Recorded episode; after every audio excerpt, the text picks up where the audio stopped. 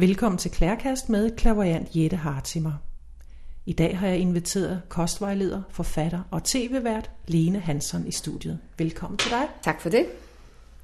En kvart millioner mennesker har uge efter uge fulgt dig på tv-programmet Du er, hvad du spiser. Hvorfor tror du, at så mange interesserer sig for emnerne kost og livsstil? Jamen, øh, jeg tror, der er mange, der interesserer sig for emnet, fordi at øh, der er så mange, der går og skrænter og har et dårligt liv på flere forskellige planer. Øh, udsendelserne henvender sig i første omgang meget til overvægtige mennesker, og der tror jeg, at øh, en af årsagerne til, at programmet er blevet sådan en succes, det er, at øh, vi har formået at lave programmet både informativt, men også lidt humoristisk, sådan så at det ikke er for alvorligt. Der er ikke for mange øh, løftede pegefingre. Det tror jeg simpelthen folk bliver trætte af. Så først og fremmest ramte publikum, især kvinder, øh, som lider af overvægt, og som har prøvet alt muligt for at komme overvægten til livs. Øh, og bare den ene kategori af mennesker dækker utrolig mange mennesker. Hver tredje menneske i Danmark er jo overvægtig, så, så bare der kan man sige, der, der har man nok ramt øh, plet. En anden årsag til, at jeg tror, at programmerne er blevet meget populære, det er netop det, at der øh, fokuseres også på at gøre det lidt humoristisk. Øh, de programmer, der har været i tv omkring ernæring, har jo været meget faktuelle programmer, øh, dokumentarprogrammer, og øh, det er måske ikke sådan helt til at forstå for, for menig mand. Øh, de mennesker, som har været værter på programmerne, eller dem, der har tilrettelagt dem, har gjort det i i sådan en stil, at det kunne være svært for helt almindelige mennesker at forstå, hvad handler det her om? Hvad er det for en form for, for mad, vi skal spise? Hvad skal vi undgå? Og hvorfor er det sådan? Øh, Øh, programmerne her er, tilrettelagt sådan meget, så at alle almindelige mennesker kan forstå, hvad er godt og hvad er skidt. Hvad sker der, hvis man ikke retter sin livsstil ind? Hvad er der af risici?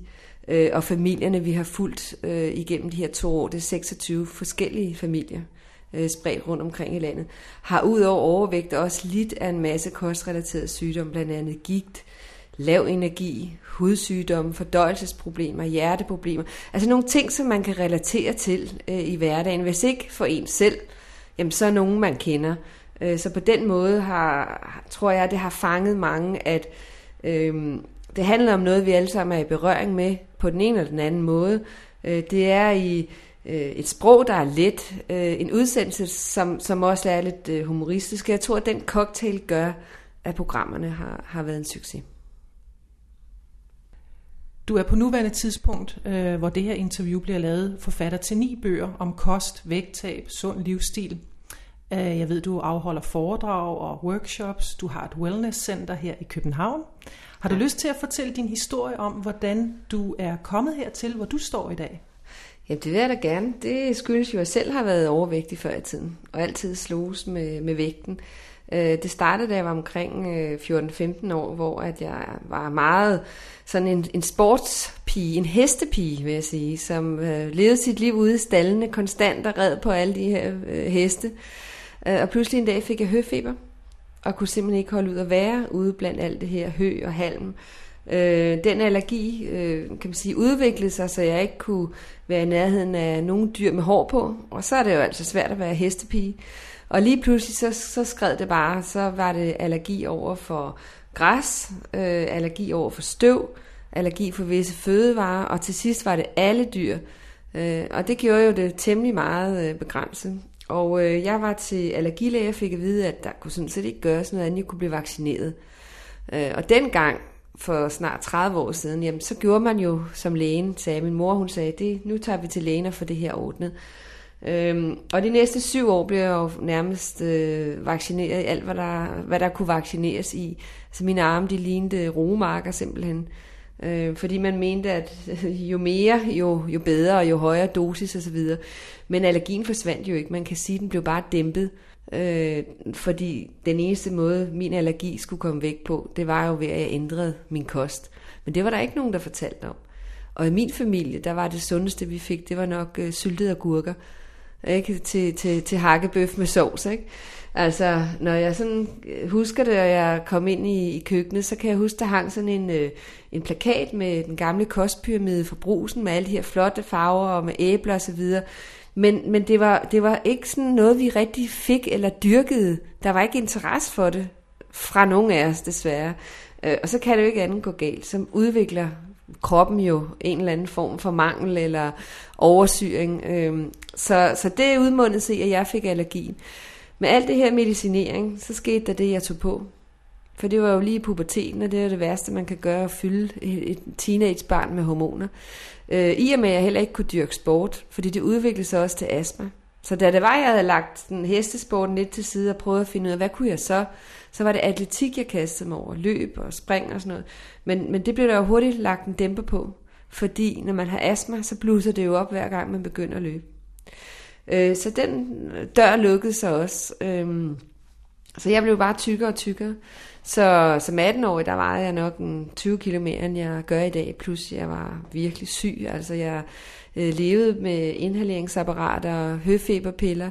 Øh, skulle to gange hver eneste sommer ind og have binyrbarkhormonindsprøjtninger hos lægen.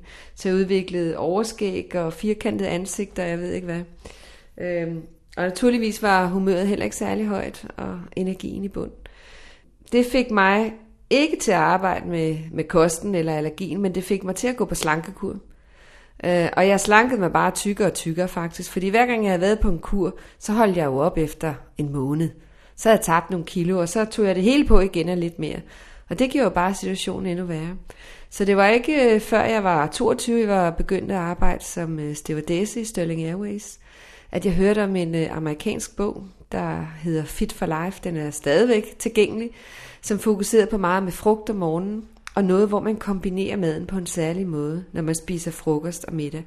Og det synes jeg lød spændende. Den havde jeg ikke hørt om før, og tænkte, at det, det var en ny slankekur, en frugtkur. Så den sprang jeg på. Og jeg vil sige, til forskel fra alt det andet, jeg havde været på, så virkede det her på den måde, at det fik mig jo til at spise noget, jeg aldrig spiste før, nemlig frugt. Og flere rå grøntsager. Og det her med at sætte maden rigtig sammen, så man ikke blander stivelse og proteiner. Man gør bare måltid utrolig let fordøjeligt. Det er det, der er hemmeligheden. Jamen det gjorde, at jeg tabte 20 kilo på tre måneder. Men det allerbedste var, at al allergi, allergien gik væk. Høfeberen gik væk. Astmaen gik væk. Alt gik væk. Og det skete inden for de her tre måneder. Så man kan sige, jeg tænkte jo, det her, det er jo ikke bare noget, jeg skal overstå nu. Jeg vil jo virkelig gå ind i det her. Øh, og det var måske noget, jeg kunne arbejde med på et tidspunkt, fordi når jeg så tilbage på, hvor elendigt jeg havde haft det nu i næsten syv år, og ingen havde fortalt mig noget om, at kosten kan hjælpe, jamen, så må der virkelig være en mangel på den her information. Så øh, jeg besluttede mig for at blive kostvejleder. Om ikke andet, så for min egen skyld og tog til USA øh, og tog en uddannelse der. Men det var nemt, fordi at jeg arbejdede som stewardesse og var udstationeret derovre. Så det passede bare perfekt. Og øh, ja, så, øh, så var der et ugeblad, det hedder Ude af Hjemme, som øh, faktisk havde bragt en meget stor, fin artikel omkring den her Fit for Life-bog, nu var den kommet til Danmark, øh, oversat til dansk, og det var jo så den, jeg havde læst på, på engelsk. Så jeg kendte udmærket bogen, så artiklen og tænkte, wow, det er jo fantastisk, der er noget om den her bog. Det sjove var så, at den journalist, som havde anmeldt bogen og lavet nogle af retterne, havde kombineret maden forkert. Så jeg skrev til hende øh, og skrev, at øh, jeg synes, det var godt, der var kommet sådan en artikel, der kunne hjælpe andre, og at jeg havde levet efter det. Og det havde hjulpet mig, jeg havde tabt mig og kommet af med min allergi. Men at jeg synes, jeg ville fortælle hende, at opskrifterne var sat forkert sammen. Og det var bare det. Og så henvendte hun sig til mig øh, for at spørge, om jeg kunne hjælpe hende så med at lave nogle nye opskrifter i et hæfte, Øh, og det sagde jeg nej til i første omgang, fordi at det var ikke der, min interesse lå på den måde. Men hun spurgte så igen, øh, om, om vi kunne lave det sammen på en eller anden måde. Og så tænkte jeg, okay, så jeg kan godt, de opskrifter, jeg selv har fundet på hen ad vejen, der har jeg levet efter det her system et års tid. Det kunne jeg godt øh, dele med hende. Det kunne være meget ske. Så kunne det hjælpe nogle andre. Øh, Øh, og da vi sad og lavede hæfte, så siger hun, øh, vil du have noget mod at få dit billede i, og man kan skrive til dig. Og så sagde jeg til hende, at nej, det vil jeg helst ikke. Øh, det synes jeg ikke, der var nogen grund til, men, men hun fik mig altså overtalt, at hvis man sendte en frankeret kuvert, så kunne man så få et svar. Øh, og man kan sige, at det blev starten på det hele, fordi der kom over 2.000 breve til redaktionen den uge, om folk, som havde problemer med vægt og allergi og humør, energi. Øh, at det blev faktisk sådan, at jeg blev fastansat og var der i 11 år. Og jeg lavede alt deres øh, helsestof for eneste uge. Havde min egen brevkasse. Og så gik det jo slag i slag. Efter jeg havde været der et par år, så synes jeg måske, at øh, i stedet for kun at lave sådan korte artikler og tips og gode råd, at det var, det var dejligt at lave en bog. og derfor lavede jeg den første bog i 91, der hed Naturlig Slank. Jeg synes, jeg har læst et sted, at for blandt andet at få en øh, slank krop, og, og det er vigtigt med sund livsstil, motion og positiv tænkning. Kan du forklare det? Jamen altså, for at opnå alt, vil jeg sige, er det vigtigt med positiv tænkning. Øh, hvis ikke at man tænker positivt, øh, så, så tror jeg ikke, der er noget, der lykkes øh, i det lange løb. Og så kan det være ligegyldigt at starte på ny kostplan og have mange gode intentioner. Jeg tror, de positive øh, tanker sender signal øh, i hele kroppen og gør ikke kun en selv, men det, der er omkring en positivt. Positivt tænke, der mener jeg selvfølgelig ikke, at man aldrig har lov til at tænke en negativ tanke, hvis man bliver vred, eller, eller der er noget. Men, men hvad skal vi sige, når dagen er gået, så skal det overvejende være positivt i ens dag. Ellers så starter der en dårlig spiral. Ikke? Det er sådan, jeg tænker på det. Jeg kan i hvert fald se, at øh, de klienter, jeg har haft igennem årene, dem der er mere positiv og fokusere netop på, at øh, jamen, øh, det her, det, det kommer til at lykkes for mig. Øh, det er også dem, det lykkes for. Ikke? Hvorimod dem, der siger, uh, det her, det går hen og bliver svært, jamen så bliver det svært. Tingene bliver, som, øh, som man forudsiger det, og som man siger det. Og jeg tror, at øh, det kendetegner meget øh, alt i dag, at det, som, som vi laver, om det er en, øh, en ændret livsstil, eller et karriereforløb, eller et øh, parforholdsforløb, det bliver altid sådan, som du tænker, og sådan, som, som du udstråler. Så øh, de positive tanker, det, det er virkelig, virkelig vigtigt.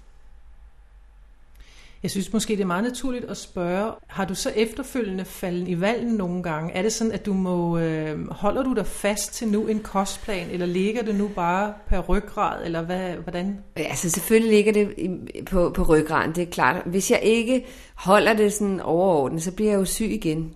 Altså det er jo ikke sådan, når du først har haft allergi eller astma eller en alvorlig sygdom, så vil du altid ligge latent i dig, hvis du, hvis du starter på de gamle dårlige vaner igen så vil tingene jo komme frem igen. Men, øh, men altså, jeg er jo ikke øh, fanatisk overhovedet. Jeg falder der også i vandet, og jeg elsker for eksempel chokolade, ikke? og kan lide en kop kaffe, og altså hvis vi er ude i byen, skal der også have rødvin. Jeg, men jeg ved da også, at hvis jeg har gjort det for mange gange i træk, så kan jeg da mærke det lige med det samme. Så kan jeg mærke det på, på maven for eksempel, ikke? eller eller uro i kroppen, eller jeg kan ikke koncentrere mig, eller et eller andet øh, hovedpine. Altså kroppen vil hurtigt fortælle mig, hvis jeg har gjort noget forkert for længe. Jeg synes ikke, der, der er noget som helst godt ved at være fanatisk. Så, så går vi over, og så bliver det en, en religion og påbud og så videre. Ikke? Jeg tror, at tingene skal bare være i balance, og øh, hvis man har spillereglerne for et sundt liv og følger dem nogenlunde, så går det godt. Meget bedre, end hvis man var streng fanatisk. Så jeg kan jo næsten forstå på dig, at du har selv prøvet masser af forskellige produkter og forskellige slankekurer. Så det vil sige, at sådan noget som slankepiller og slankeprodukter, det er heller ikke vejen. Det er ikke sådan en hurtig øh, genvej. Nej, jeg går slet ikke ind for sådan noget, fordi det, øh, det er rigtigt, det har jeg jo selv prøvet masser af i sin tid. Og det var jo bare et, øh, et kort resultat, som, som gav sådan en meget kortvarig lykke. Øh, for så at det hele det, det ramlede igen, når man var færdig. Øh, så jeg, jeg synes altså, øh, det det handler om, det er at lægge livsstilen om. De, de, de her sådan, slanke kurer, øh, slanke pulver, piller og, og hvad der ellers er, det, det er jo sådan en manipulering med, med kroppen. Ikke? Slankekurer er jo, skal man sige, netop en kur, noget midlertidigt. Og det, som jeg fokuserer på, det er det omvendte, det er at lægge livsstilen om til noget vedvarende, således at at vægttabet bliver vedvarende, eller sundheden, den nye sundhed, bliver vedvarende. Øhm, altså kurer, som er øh, kaloriebetinget, vil gå ind og ødelægge en masse ting i kroppen på sigt, hvis man tager rigtig mange af dem. Fordi netop altså en, en, en almindelig velfungerende kvinde, som, som du og jeg, skal have x antal kalorier om dagen for at, at kunne trives, for at Øh, Øh, kroppen arbejder, organerne arbejder, det hele er i gang, og får vi lige pludselig kun halvdelen af det, vi skal have. Ja, det er fint nok, at vi så taber noget fedt, men hvad går det ellers ud over? Fordi du får jo heller ikke så meget næring, som du pludselig skal have. Og det vil sige, at det påvirker jo stofskiftet på længere sigt. Stofskiftet bliver jo sat i vejret, kan man sige, alt efter, hvad er der af næring i produkterne. Det, altså, sådan en ting bare som stofskift og forbrænding er afhængig af, øh, kvaliteten af det mad, du spiser, og kvantiteten. Og det er jo lige præcis de to ting, som bliver ødelagt, når du går på en kaloriekontrolleret øh, kur. Fordi der er øh, kvantiteten af mad halvt så lille som det, du skal have. Og kvaliteten er tit utroligt dårlig. For hvis du kommer få 1000 kalorier, du skulle have haft det dobbelte, så fokuserer du jo ikke på grønne salatblade og nyristet fisk eller noget. Du fokuserer på det, som ligger godt i maven og kan mætte dig længe. Og det kan være hvidt brød, ost, pålæg osv. Ikke? Og det vil sige, at du får både en lille kvantitet og en dårlig kvalitet. Og det vil på sigt sætte stofskiftet ned. Og det vil på sigt underernære dig. Og så bliver kroppen bare endnu mere sulten. Så det er det værste, man kan gøre. Så der findes ingen hurtig genvej? Nej, jeg synes, øh, nej, det gør der ikke. Der findes heller ikke en kur, der er vedvarende inden for, når vi taler om det her med, med, med, med slank, vel? Så hvis øh, man får den rigtige kost, så er det heller ikke så vigtigt måske med vitaminer og vitaminpiller. Altså fordi så er det dækket, eller vil det være en god idé at supplere altid med... Ja. Jeg, jeg vil sige, at øh, det er meget individuelt. Ikke? Altså, jeg vil mene, at, øh, at, at man bør tage en, en, en test for at finde ud af, hvad er det bedste for mig. Fordi vi er alle sammen forskellige, og igen handler det meget om det her med, med også, øh, hvordan vi optager næringen fra vores mad. Hvordan fungerer optagelsen? Hvordan fungerer vores tarmsystem? Ikke? Øh, fordi nogle mennesker spiser sådan alt øh, efter, hvad, hvad vi ser på tallerkenen og dømme øh, rimelig sundt. Men det kan være, at de har et problem i, nede i, i tarmsystemet, som gør, at maden ikke optages ordentligt. Øhm, og så kan de sagtens komme til at, at lide mangel på, på næringsstoffer. Ikke? Så jeg vil sige, at hvis man er i tvivl om, hvorvidt at man mangler noget, så skal det testes hos en biopat, en heilpraktiker, hvem der nu har de her forskellige maskiner at gøre det øh, på. Og så kan man sætte ind med et kosttilskud i en begrænset periode, synes jeg. Ikke? Fordi det er jo næsten, altså det vil jo altid være bedre at fokusere på, at kosten kan gå ind og dække. Men der kan jo være situationer, øh, hvor det er nødvendigt med ekstra tilskud. For eksempel øh, stressperioder, graviditeter, sygdom osv., hvor kroppen skal bygges ekstra op. Altså som udgangspunkt synes jeg, at det mest fornuftige er at få bygget det op gennem kosten. Kan det være farligt eller hårdt for kroppen, sådan at ændre kostvaner fra dag til dag? Jamen altså, øh, for nogen kan det. Fordi hvis de har levet utrolig dårligt igennem lang tid, så sker der det, at øh, kroppen sætter en øh, udrensning i gang. Og det vil sige en udrensning af de affaldsstoffer, som den har haft svært ved øh, at skille sig af med. Øh, jamen det giver nogle symptomer, det giver nogle udrensningssymptomer. Og for nogle mennesker, som har været syge over længere tid, øh, der er det virkelig hårdt at komme igennem de her udrensningssymptomer. Men jeg vil sige, det er de færreste, øh, de klienter, jeg har, som, som, som oplever noget, men, men det er også måske, fordi de hører til den lidt lette, øh, altså de, de hører ikke til de tunge, som, som virkelig kæmper med, med rigtig mange sygdomme. Det er lidt, lidt mere den lette genre. Hvis det er, at der er nogen, der ønsker øh, øh, og laver om på deres kost, og har været syge i længere perioder, så gør vi det, at de kostforløb, vi har, de strækker sig over meget, meget længere periode. Det vil sige, at de forandringer, der kommer ind, sker gradvist og meget, meget langsommere, for så bliver udrensningssymptomerne også mindre mærkbare. Øh, så, så altså det er det samme, som der har været så meget om sådan nogle ting med at faste. Ikke? Og vi tænker, wow, det kan være vejen både til vægttab og ny energi osv. Det kan det også, hvis man ellers er sund og rask. Men hvis man er syg og påbegynder en faste, så, så kan det modsatte ske, at kroppen bliver så begejstret for, at nu får den ikke alt det der junk og alt det dårlige, at den begynder at rense sig selv ud, for kroppen har jo en helbredende, selvhelbredende kraft. Men for visse mennesker, som er så svækket i forvejen, øh, og har indtaget medicin i overvis, der, der, der kan det gøre det stik modsatte. Så, så meget kort sagt, hvis man ellers er sund og rask, så, så vil man ikke mærke så meget til ændring af livsstil rent udrensningsmæssigt, symptommæssigt. Hvis man har levet lidt mere skidt, så vil man kunne mærke det den første uge eller to. Og har man levet et liv mange år med medicin, forskellige, måske både hjertepiller, gigmedicin, så skal man gå varsomt til værks. Øh, men altså, man kan få rigtig meget ud af det. I dag taler man rigtig meget om, at børn jo ikke får så meget motion, og de i stedet bruger masser af timer foran øh, computeren. Hvad skal man gøre, hvis man er forældre til en teenager, og man synes, at øh, hun er altså ved at tage lidt for mange kilo på? Er der et eller andet, man kan gøre for at motivere dem? Eller?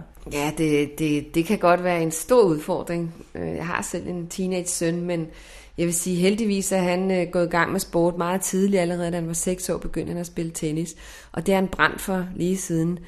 Så, så det, det giver to-tre timers motion for ham hver evig eneste dag.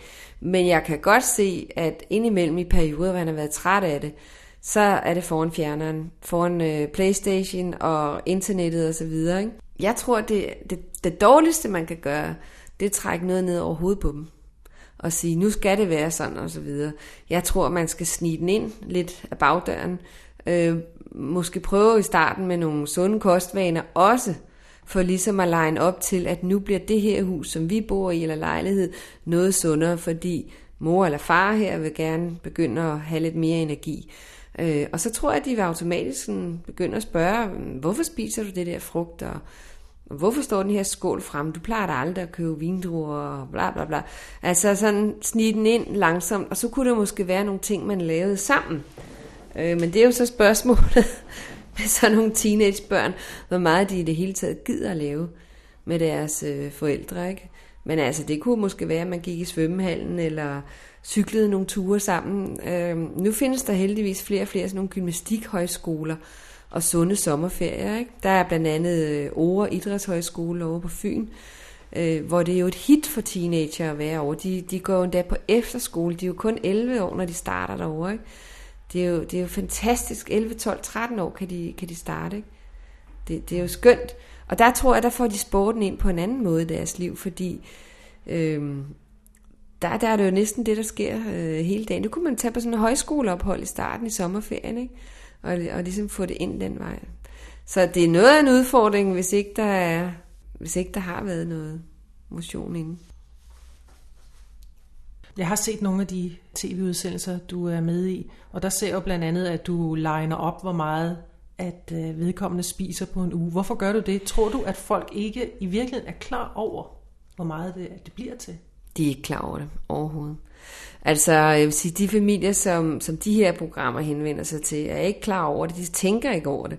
Øh, og det er meget tydeligt, fordi at dengang vi søgte deltagere til programmerne og begyndte at finde de her familier, vi så kunne bruge, fordi der var mange ting, der skulle opfyldes, før at, at vi kunne have en familie med. Øh, det var ikke bare lige at sige, Nå, men I ser egnet ud. Der var test, sundhedstest, lægetjek.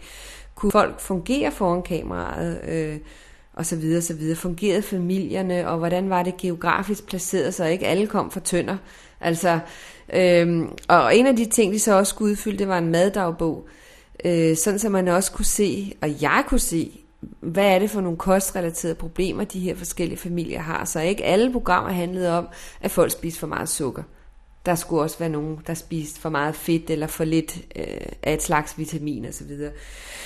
Øh, så når de lavede den her kostdagbog på en uge, så skete det jo mange, mange måneder før, end at vi entaget gik i gang med programmerne.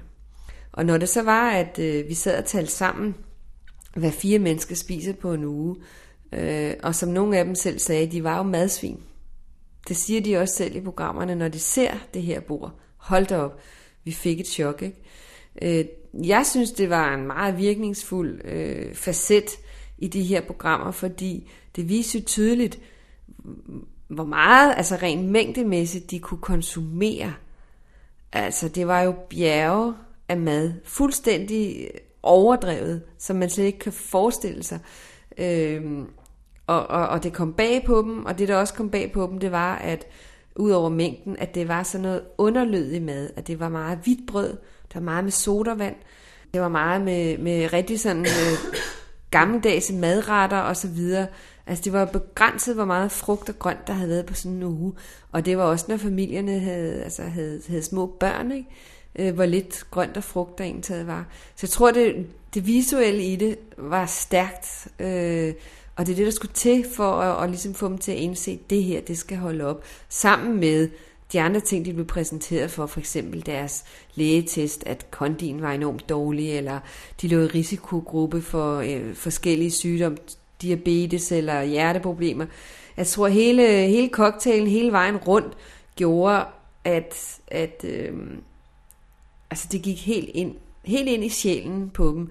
Og det, som, som jeg så kunne, kunne gøre med nogle af dem, det var jo at skal man sige, øh, bevæge sig lidt dybere ind på, på følelserne også, og, og sige til hende pigen, som skal man sige, var 25 kilo overvægtig og havde familie, eller skønne unger, og pragtfuld hus, og dejlig mand, og alt var perfekt i hendes liv. Hendes far var død som 50-årig, og hun havde kun været 16 år dengang, hun havde mistet ham. Han døde af hjerteproblemer og overvægt og dårlig livsstil. Og den livsstil havde hun faktisk adopteret, den her pige. Men, men det var slet ikke der, hendes fokus lå, da hun meldte sig til programmet. Den lå i, at hun ville tabe sig. Men da hun så, hvad hun spiste, med alt det her øh, fede, fede mad og ingen fiber osv., så, videre, så var det jo præcis det, som hendes far havde spist. Den måde, han levede på. Uregelmæssige måltider, for meget stress.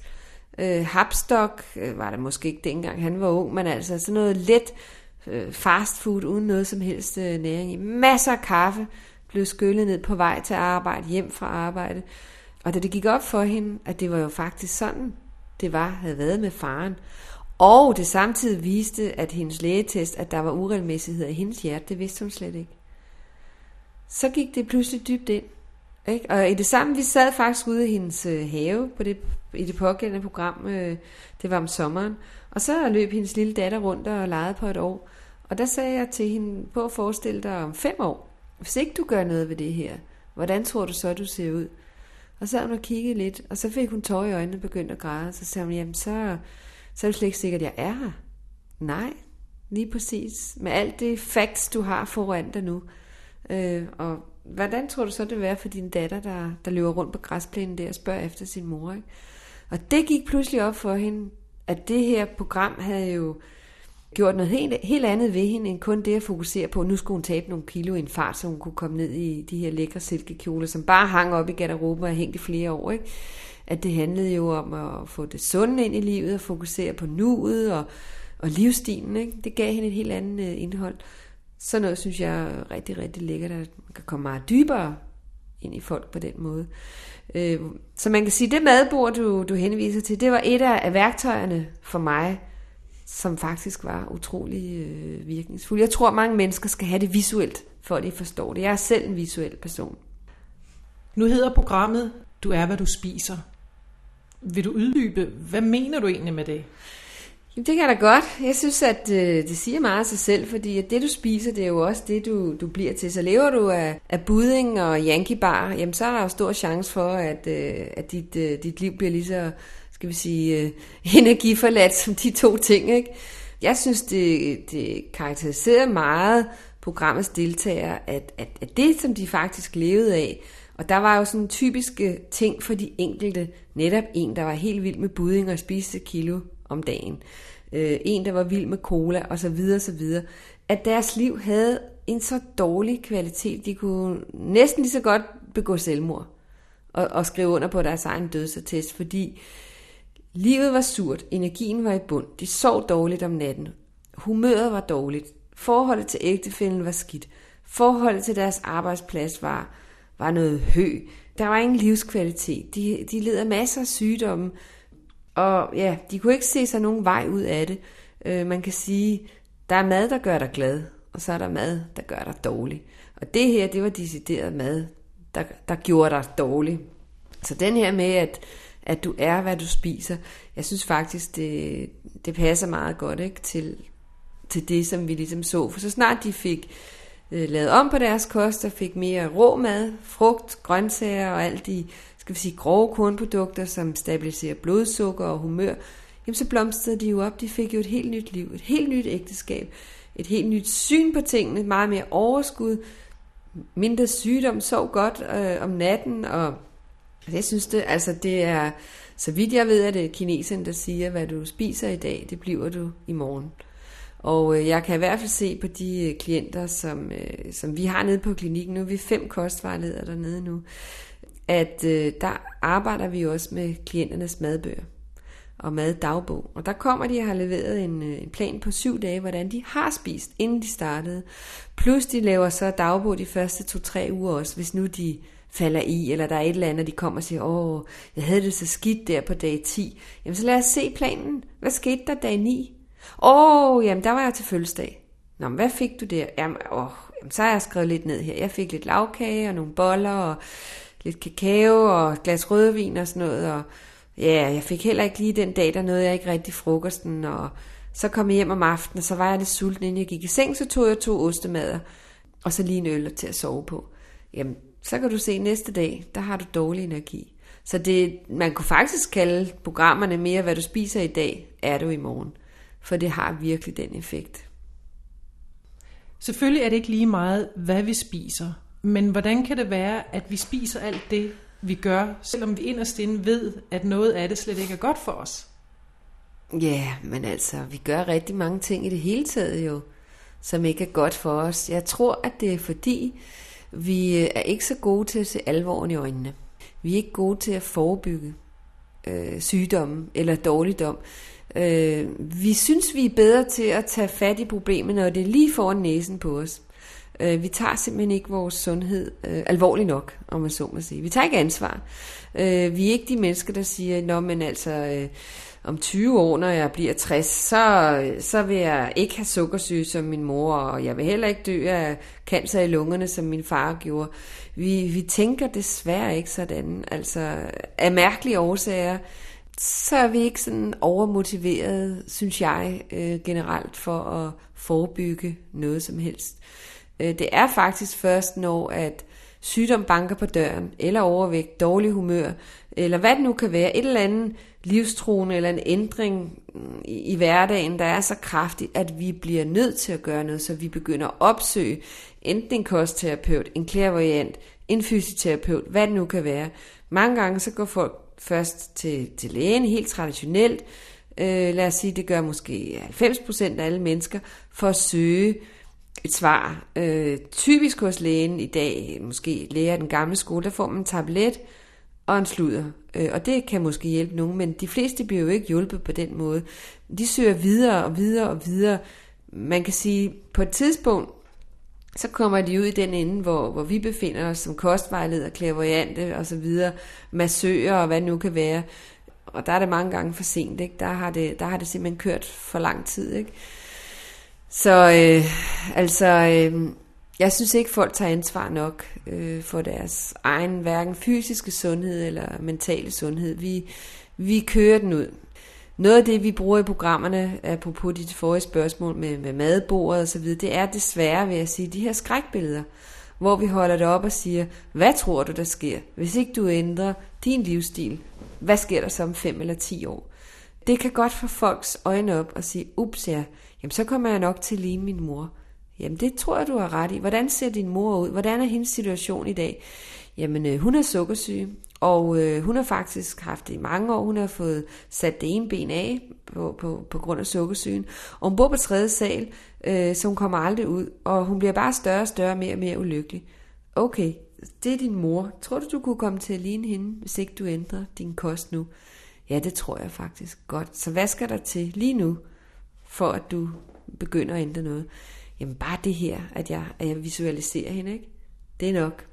Så der skal desværre nogle skrækbilleder op. Vi er mere motiveret på skræk og angst, end vi er øh, for, for at se et, øh, et positivt resultat, tror jeg. Altså de fleste mennesker bliver mere aktiveret på det negative, når det bliver holdt op for dem, for, altså, før de gør noget, end at få at vide, hvis du spiser bananer og grøntsager og ærter og så videre hver dag, så får du et dejligt liv som 60-årig, 70-årig eller 80-årig. Det er der ikke så mange, der bliver motiveret af.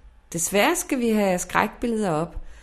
Og hvorfor det er sådan, det kan, det kan man gætte på, men altså jeg tror meget desværre, det, det hænger sammen med, at vi rent mentalt er styret mere af angst i vores liv end noget andet. Hvad er det største realistiske vægttab per uge, som øh, uden at det går for hurtigt, synes du? Altså, det kommer lidt an på, hvad man vejer, når man starter, fordi at hvis nu at man bare vejer mellem øh, et par kilo og op til, til 10 kilo for meget, så vil man måske tabe et halvt kilo om ugen. For det vil ikke være realistisk at tabe mere. Så vil det ikke være fedt, man tabte. Så vil det måske være væske eller muskler. Og det vil være rigtig skidt at tabe de her ting, hvis det var fedtet, man havde for meget. Vejer man mellem øh, 10 og 20 kilo for meget, øh, så kan man måske tabe 3 kvart til et kilo øh, om ugen max. Og så kan man sige, at derefter eskalerer det. For det er jo klart, at en person, som vejer 30, 40, 50 kilo for meget, vil jo tabe sig hurtigere per uge. Der kan du sagtens have et vægttab på 2-2,5 kilo, men det vil naturligvis også være meget væske. Fordi der er mange overvægtige, som slet ikke er klar over, at deres overvægt måske består 50% væske og 50% fedt. Men det er jo noget, vi kan måle ind i wellnesscenteret, fordi vi har sådan nogle maskiner, som præcis giver en analyse af, hvordan er din krop bygget op, hvor meget er væske, fedt, muskler og knogler. Så vi kan jo også se fra gang til gang, når man går derinde. Typisk har vi sådan nogle 8 ugers programmer. Øh, dem kan man jo så skal man sige, investere flere øh, af, i af gangen. Øh, men hvis man bare tager et forløb, så vil man kunne se, hvordan de her mål ændrer sig. Øh, og det interessante er jo, at øh, folk bliver så glade, når de ser, at, at øh, de her 30 kilo overvægt, de har, jamen der er det måske 18 af dem, det er væske. Det er noget nemmere at komme af med. Og det handler meget om selve syre-base-balancen, at den skal være i orden øh, i kosten. Ikke? Øh, så, så det er slet ikke så skidt jo, når man først har den her strimmel og kan se, hvordan det, det egentlig ser ud. Så vægttab per uge afhænger af, hvor stor man er fra start. Hvordan kan det være, at i takt med, at vi er blevet mere og mere bevidste om kost og helbred, så er der bare dukket mere og mere junkfood op, Ja, men øh, det tror jeg hænger sammen med mange ting. Blandt andet så, øh, så tror jeg, at vi er sådan nogle øh, små kopier af amerikansk livsstil et eller andet sted. Det er jo det er der, vi bliver præget meget med fast food og big size meals osv. Øh, alle de her forskellige wraps, man kan få, ikke? Og, og, øh, så, så jeg tror, at, at øh, fra USA kommer der utrolig meget, som, som, som påvirker os, øh, og, og det kan vi ikke lade være. vi hopper i gang efter gang jeg ved ikke, om vi, om vi er. Der, det, det er rent nok, der er kommet mere viden omkring sundhed, øh, og det er også rigtigt, at, at vi bliver mere og mere syge. Men det, jeg tror, det hænger meget sammen med igen det her med, at vi, vi forebygger ikke noget som helst. Det, det, det, det, skal, det skal gå galt, før vi, vi gør noget ved det. Øh, så selvom der er mere viden tilgængelig, jamen altså, jeg tror, der skal, der skal sættes meget mere ind, også fra politisk side. Øh, Øh, der skal tages hul på alt det her med dem, der, der arbejder med oplysning omkring ernæring, at de ikke har nogen kommersielle interesser ved siden af, i hverken sukkerfabrikker eller hvad pokker det nu kan være, ikke? cornflakesfabrikker osv. Der, der, der skal sættes noget helt andet sammen, øh, rent informationsmæssigt, når det handler om at få de sunde budskaber ud til folk. Det er ikke sådan i dag, tror jeg. Det er lidt halvkorrupt når det kommer til stykket, ikke? Og, og det giver de, de forkerte budskaber til folk. Man siger, at øh, det er meget almindeligt, at når kvinder kommer i overgangsalderen og bliver lidt ældre, at så kommer der et naturligt, bliver man sådan lidt mere måske pæreformet, eller er der nogle øh, tips og tricks til, hvad man kan gøre? Altså er der et eller andet, man skal være særlig opmærksom på, når man når den alder? Jamen altså, der er i hvert fald en ting, jeg kan huske, som, øh, som jeg synes var meget interessant øh, på mit studie. Og det var, at når man siger, øh, når kvinder går i overgangsalderen, og menstruationen holder op, så er der ligesom en øh, udrensningsvej mindre. Fordi en månedlig menstruation er jo en udrensning af underlivet. Det er jo ikke kun blod, der kommer ud. Der kommer en masse væske ud også, som holder underlivet rent og hele tiden klar til en graviditet. Der skal renses godt ud herinde i, i, i det her øh, rum, eller hvad vi nu skal kalde den, kuvøsen.